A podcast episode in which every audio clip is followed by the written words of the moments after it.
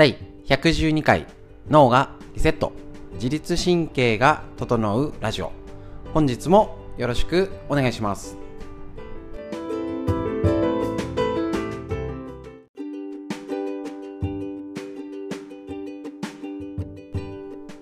こちら脳がリセットする、えーと、ラジオはですねテーマは一家に一人おうち整体師を目指せということでやっております。朝、えーと平日の朝9時よりライブ配信ですね、YouTube、インスタライブ、LINE ライブ、同時配信しておりまして、えーと、OCL ストレッチ、東京都池袋にあります、押方京介先生が考案された自分で整体できるストレッチ。はい、伸ばして気持ちいいね、じゃなくて、はい、肘をこの位置、手首をこの位置って筋肉、関節、筋膜を狙って、体を自分で歪みを整えるストレッチ。えっ、ー、と、一緒に30分ほどね、朝毎日やっております。もう300回を超えて1年半ぐらい続いています。えっ、ー、と、このコロナの時だからこそ、体へのこと、ね、アプローチ、とっても大事になってきて、今やったことが5年後、10年後に生きてきます。そんなケア、一緒にやっていきましょう。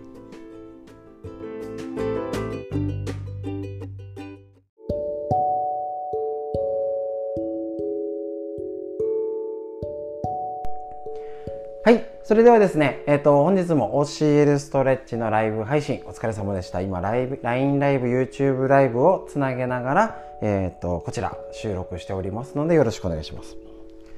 はい、それでは本日の、えっ、ー、と、体幹横隔膜、肺が直接あるその、このスペース自体を良くしましょうっていうことで、今、えっ、と、ストレッチ解説やっております。ここが何しろ硬い。本当に硬いんです。で、ここあの喘息アレルギーの方だけじゃありません。自律神経が良くないよとか内臓系心臓とか肺も含めて、えっと、腸とかの調子が悪いよ。だって女性ホルモンのバランスが悪いよっていう方ですね。こういう方だったりした方が横隔膜この体幹がとにかく硬いんです。で治療をやってても肩とか腰とかの状態があ緩んで間接的に楽になったね。だけど体幹が残っちゃってるねって方本当に多いと思いますし今一番コロナ禍この1年半の間でそこそこ良くなったのに良くなっててねあのー、ってあるんですけどどんどん悪くなっちゃってる見落としポイントでもあると思います。ですね。これねなかなか皆さん気づかない。だから良くなれない。でなんかだんだん悪くなっちゃったね。いいことしてるのにっていうみたいに陥りがちなポイントになります。でさらにあれなんですよね。なかなかこれをスポーツトレーナーさんとか指導者はもちろん体を扱う人でも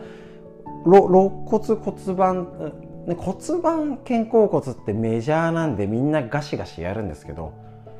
肋骨体幹この動きって意外と指導できる方は少ないんじゃないかなと思っております。だからこちら喘息アレルギー系が今回メインになるんですけどここをガチガチしかもこれが長年ガチガチなので今日のストレッチ緩めていきましょうっていうことでやりました。だから今日やったストレッチのところが特に硬いよっていうことです。ね。えーとまず背骨の動き。確認しましょう。前後の動き。丸めて伸ばしての動き。と,、えーと、中心から背骨から倒すよ。側屈の動き。のあと回線っていう動きが硬いんです。この動き3方向の動きの組み合わせしか動きはありません。だからここをなんかストレッチしようとかよくあるじゃないですか。なんかほぐしたいなとかっていう時にひとまずこれをほぐしてやろうだったらトイレでもできるし出先でもちょろっとできるよ。あんまりね特に喘息アレルギー系の方でえっ、ー、となんかすごい大技やってバチコン変えようっていうよりはちょっとちょっとちょっとちょっとぐらいふわーっとほぐしていくっていうイメージの方が負担が少なくて本人も楽だと思います。どうしてもね必殺技を求めちゃうんですよ。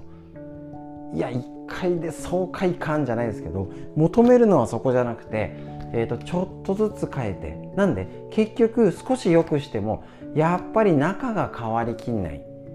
この姿勢ね、呼吸がこっちの方がいっちゃう姿勢が悪くて前かがみ肩が前に行って胸を潰してお腹を潰しての背中丸まってっていう状態の方にどんどん行きやすくなっちゃうんです。それをちこっちも楽だよっていうふうにゆっくり教え込む体にですね。そういう視点が大事なのかと思います、ね、だから一回ちょっとやってあのー、なんとか整体とか受けた方結構言われてうちなんかあそうじゃないですかっても最初に 話しちゃうんですけど結局1回行ってまた次じゃあ1週間後来てくださいって言われて1週間後までにまた戻っちゃうからああまた戻りましたねって言ってやってずっと治らないってことも起きちゃうんです。やんないよりはいいんですよ。だけどなんか結局芯が戻らないから結局治りきらないんじゃないの？っていうことが喘息アレルギー系の方に強く出る傾向です。もちろん他の方もありますよ。だけどそこを見落としてるとずっと治らないいいことしてるのに治らないってことになります。でだから結局日常だったらもともとここが硬くて気づかないでって言ってヨガのポーズ何回やってとかすると全然こっちが行かなくてこっちは行くんだけどねっていう回線動作に出た場合ね。指導者としたらねあの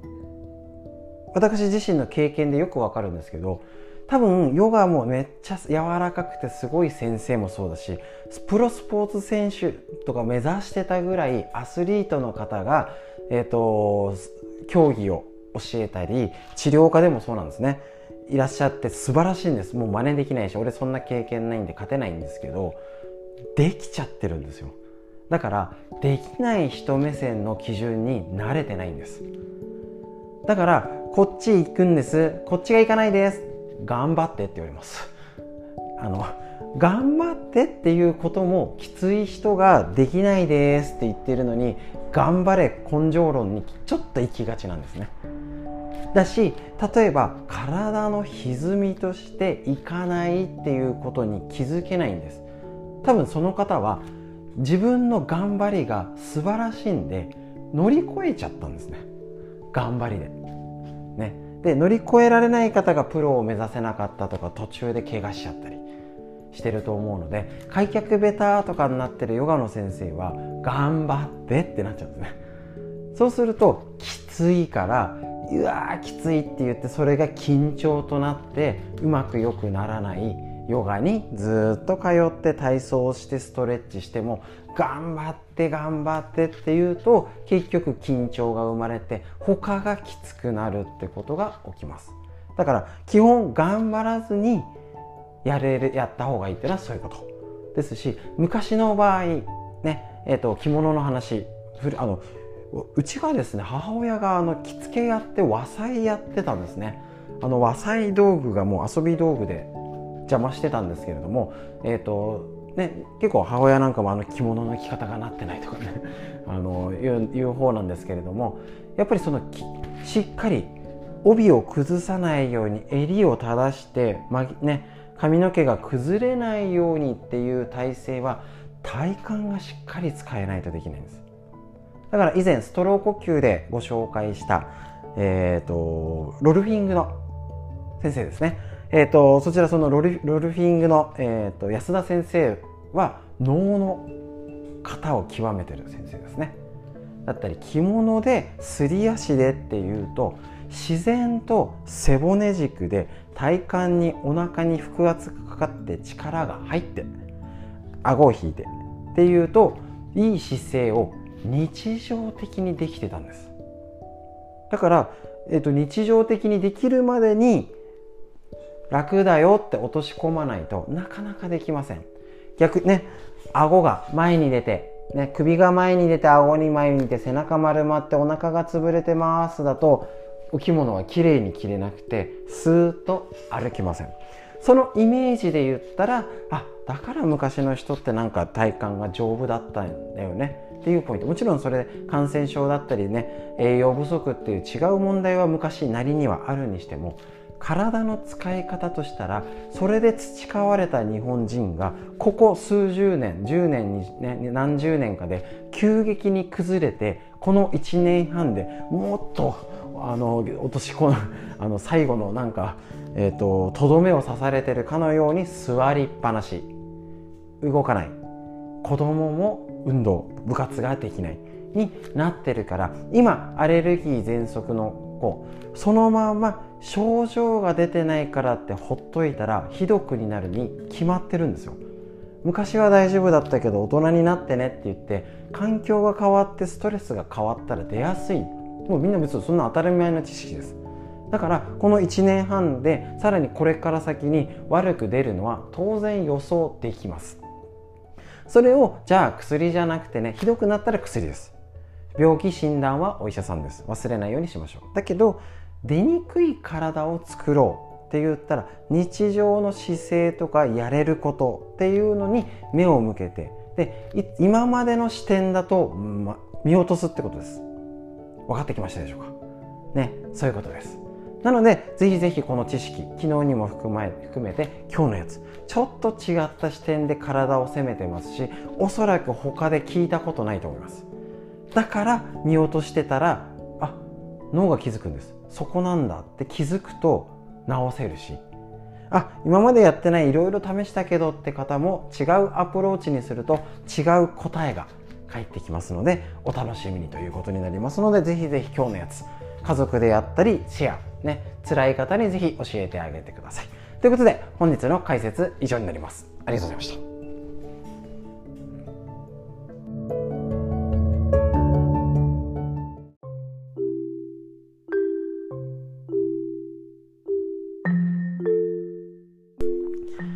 はい、こちら。自分の体を守る正しいデータを持てなかった女性たちへ。生理で知っておくべきこと細川桃先生の日経 BP より出てるこちらの本を参考にご紹介したいと思います。ちょっとずつね、やっていきましょう。女性でも意外と知らないこと多いので、そ知らないと結局病院に行く基準がわからなかったり、ね、知ってるっていうと対処できて仕事も頑張れる、生活も頑張れる。だけど知らないだけでみんな、ああ、この先大丈夫かな、仕事も続けられるかな、将来の不安っていうのが増えちゃうんですね。だからどうしたらいいの？知ればいいってことです。で男性もぜひこの女性の体を知ることで体をいたねパートナーをいたわれて優しくできてねあの家庭が円満になりますので一緒に勉強していきましょう。はいこちら、えっ、ー、と普通の生理とは何だろう？こちらねデータがえ、ー、とこの先生細川先生ですね。すごいちゃんとしたデータがなかったっていうのを調べた。この功績がすごいと思うんですね。こちら正常な生理は日数によって決まると言いました、ね、昨日やりました確認ですね。周期が25日以上38日以内。出血している日数が3日以上1週間以内。これが一応正常な定義。しかもちゃんと決められてるということなんですね。でこちらそもそも普通の生理とは一体何でしょうか？いつ始まり何日ぐらい出血しているのが普通なのでしょうか、ね、これに、ね、正式的に医学的に決まった基準ではないんですけどあのこちらのせ、ね、細川先生が調べたデータを紹介。平均が分かれば健康な人の正常が分かると、ね、生理が始まるのが最も多いのは小学校6年生前後であり生理が続く平均は3日から7日。生理周期は25日から38日未満が一番多いよ。生理周期でいうとほとんどねこれに当てはまるってことになりましたね、また生理痛があるのは約72%だから意外と,、えーと、これを多いと捉えるのか、ね、あもっと全員じゃないだっていうとイメージの違いがあるかもしれません。特に男性はわからないんで。えーと、長く一緒にいるパートナーがとっても軽くてそんな素振りを見せない方だったらわからないしもうね動けないぐらいもうねなっちゃってる方とかだとああ毎月大変だなってのもわかると思います。はい。生理が始まったのが、えーと、6年生が多いんですけど小学校5年生が23%小学校6年生が26%中学校1年生が22%中学2年生が17%だから意外と早い子もいる、ね、小学校4年生以下が6%いるってことですね。ちょっといる。一応この、えーと、所長があの早く昔よりは早くなってるとは言われてますけれどもまあ大体、えーと、ほとんどの方が小学校5年生から中学校1年生ですね。これで72%埋まりますので大体が、えーとなるかなと。っていうと多分え、ー、とね、まあ、こういう話はパパはしなくていいんですけど、えーと、ママとかでも自分がいつからだったっけなって覚えてなかったりあとはあの中学校1年生になっても始まってなかったら悩んじゃう娘さんいると思うんでねそういう方はあ中学1年生ぐらいはまだ平均っぽいよっていうことを知ってるこのデータ見るだけで安心すると思います。ね、どうしても何かが遅れる成長もそうですよね子どもの成長で遅れると病気扱いにされちゃうのでそこってやっぱり違いが出てくるかなと思います。で生理は平均何日続きますかってのに3日から7日が96%でそれ以上続くのが、えー、と4%のみっていうとほとんど3日から7日で、えー、と続く状態が普通でありますしそれを超えた状態だとやっぱりあのあんまり良くない。っていうのが平均値的にわかると思います。この3日から7日間に外れた状態はやっぱりちょっと気をつけなきゃかなと思います。で、え、ー、とこちら、ね、生理周期は何日？大体そこが25日から38日っていうのが収まってるよ。で生理痛があるってのが生活に支障ない程度が41%支障がある。痛み止めを飲んでなんとか耐え忍んでるが28%なのでで寝込むほどが3%意外と少ないかなと。でもこれに当てはまるのかなってのを知りましょう。過去3ヶ月以上生理がなかった経験がありますかってのがはいが19%もいらっしゃるんですね。一時ならいいんですけど2ヶ月以上過去3ヶ月以上生理がなかったっていうのは逆に全然大丈夫って方は8割いるのでやっぱりあそんだけ止まっちゃってその方は普通に思っちゃうけど普通じゃないよってのが分かる。あじゃあちょっと医療機関に見てもらった方がいいかもって基準が分かります。データって大事ですね。このやっぱねあの客観的事実客観的判断っていうのが一つ物差しがあるだけで体がねえーと、測れますので。是非これ家族ね、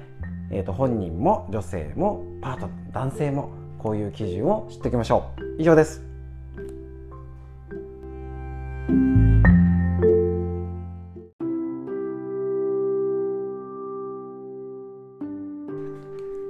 はい、こちら。ぐっすり眠れる最高の目覚め、最高のパフォーマンスが一冊で手に入る熟睡法ベスト101白浜先生の、龍太郎先生のね、アスコム社より出てるこちらの本で紹介していきたいと思います。で、えっと、実際ね、その夜快眠を導く過ごす方っていうことの状態が始まりました。この本何がいいかってもう過去のやつですけど、最初は朝の行動、昼の行動からチェックしてるっていうのがとってもいいですね。こちら、はい。今日は寝酒が熟睡にいいは嘘。飲むなら夕食とともに。そうなんですよね。夜は、夜にはやはり良質な睡眠につながる食事をとりたいところ。トリプトファンやギャバやりましたね。を含豊富に含むのと同時に交感神経をできるだけ刺激しないメニューであるのがいいよ。まあ、難しいんですけどね。副交感神経が優位なリラックス状態を乱さず保つのがいい睡眠を呼び込みます。そういった観点から避けたいのは消化の悪いもの全般。脂っこい料理や硬いものを食べると交感神経が刺激されてしまいます。ね、そして消化を終えて胃腸が休めるようになるまでの時間を要します。つまり特にどうしても8時9時以降食事仕事の関係で遅くなっちゃうよって方は絶対気をつけましょう。ね、そうでない方はいう土日とか上手に工夫してねえっ、と土日の早い時間に食べるといいってことになります。はい。で、また、昼食で NG だったお鍋は夕食は OK だよ。なるほどね。そういうのもあります。しっかり火が通ってるので消化も良く、深部体温が一旦上がることによって就寝時には眠気がスムーズに訪れるよと。で、えっと、夕食とは切っても切れないお酒。今ねお家飲みする方が増えてますね夕食の時間帯であるならお酒を楽しんでもいい要はご飯と一緒ならいいけど寝酒？ダメですねもうだらだら飲むのはやめる。ね、7時8時に食べ始めたらもう1時間とかね2時間でスパッと平日はやめましょう。だったら土日に早く飲み始めて早く終わるみたいなね。逃げお酒は逃げないですし毎日飲めるから大丈夫です。ね。夕食に限ったことではありませんが目の疲れを癒してくれる食材を使ったメニューもおすすめ。ナスやクラゴマを使った料理や眼性疲労に効果的なアントシアニンを摂取。ビタミン A が豊富な人参や卵ビタミン B 群が多いアサリやシジミを使ったメニューはとってもいいです。やっぱね今の時期お鍋がおすすめ。もうとにかく野菜突っ込んでねあの食べましょう。そうするとつまみにもなるし、えー、と野菜いっぱい食べれるし。このねもう野菜スープが最高のサプリメントです。ね、とにかくそれととにかく突っ込んでき、ね、キノコ類から何やらいろいろ突っ込んでお鍋っていうのがおすすめ。翌日そのまんま朝ごはんになるしねっていうね。いうのでこの寝酒特に私よくお話ししてますけどこちら注意してるのは朝起きて8時間前以降は飲まない。6時に起きる人だったら10時以降は飲まない。結局朝お酒が残っちゃってるんですね。で普段晩酌してる人ほど多分もともとお酒が飲める方そこそこ強い方の方が多いんでそうすると朝ね、10時でっていうとなんかまだ物足んない気もするし朝6時の目が覚めた時お酒残ってても気づいてないんですよね。やばい。だからそういうことを注意したり飲む時間ね早くしたり、ね、の量を調整してじゃあ今日は勤労で休み前だからしっかり飲もうかなとかそういう工夫をしないと結局体に良くない睡眠に良くない、ね、病気の原因になったりするよねっていうのをぜひ気づいて対処していきましょう。寝る前の寝酒はダメ。以上になります。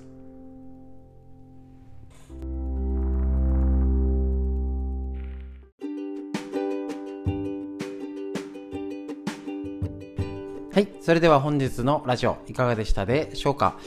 いや今週ね喘息アレルギー対策をしているんですけれどもね。もちろんこちらストレッチえっ、ー、と喘息アレルギーの方って本当にね何をしたらいいか。わからないんです。そのヒントはね確実にこれを見ると分かりますしそれ以外の方コロナとかね風邪ひきたくないなとか自律神経腸内環境とかね女性ホルモンまで整えたいよなんていう意識が高い方にはこんなやり方とってもおすすめです。なんかよくわからないけどなんかウォーキングしてみたとか歩いてみるねで元気だったら OK だけど寝ても疲れが取れないとかなんかあのこの症状ずっと頑固じゃないっていうのは自律神経から他の目線で見ないとやはりなかなか治りません。そのためのやっぱりねめんどくさいんですよお勉強って。こういうのねだけどねこういうことにね意識が向けたら生活とか仕事とかも結構自信持ってできるんです。で知らないと後手後手に回るからえー、なんで年のせいかしらとかでごまかしもしちゃって後回しにもしちゃうしいきなり「わあ膝が痛い年取ったどうしよう」みたいなねいうことになりかねないんです急にあ検査で引っかかっちゃったみたいな。急なわけありません。ないですよね。ちょっとずつ確実に年も重ねるし体だって調子悪くなるサインって絶対出てるはずなんです。ね、よっぽど急なね急急性のやつは別として大体私たちがあのあこういうの年とともになっちゃったなとか疲れが溜まっちゃってねって時は大体見落としててほっといて後回しになっていよいよやばくなったどうしよう。そういうパターンはもう遅いですよね。だからそうならないために今のうちもう気づけたら今です。ね、ぜひ一緒に体を変えていきましょう。ということで本日のラジオ以上になります。また明日朝9時よりライブ配信よろしくお願いします。最後までお聴きくださいましてありがとうございました。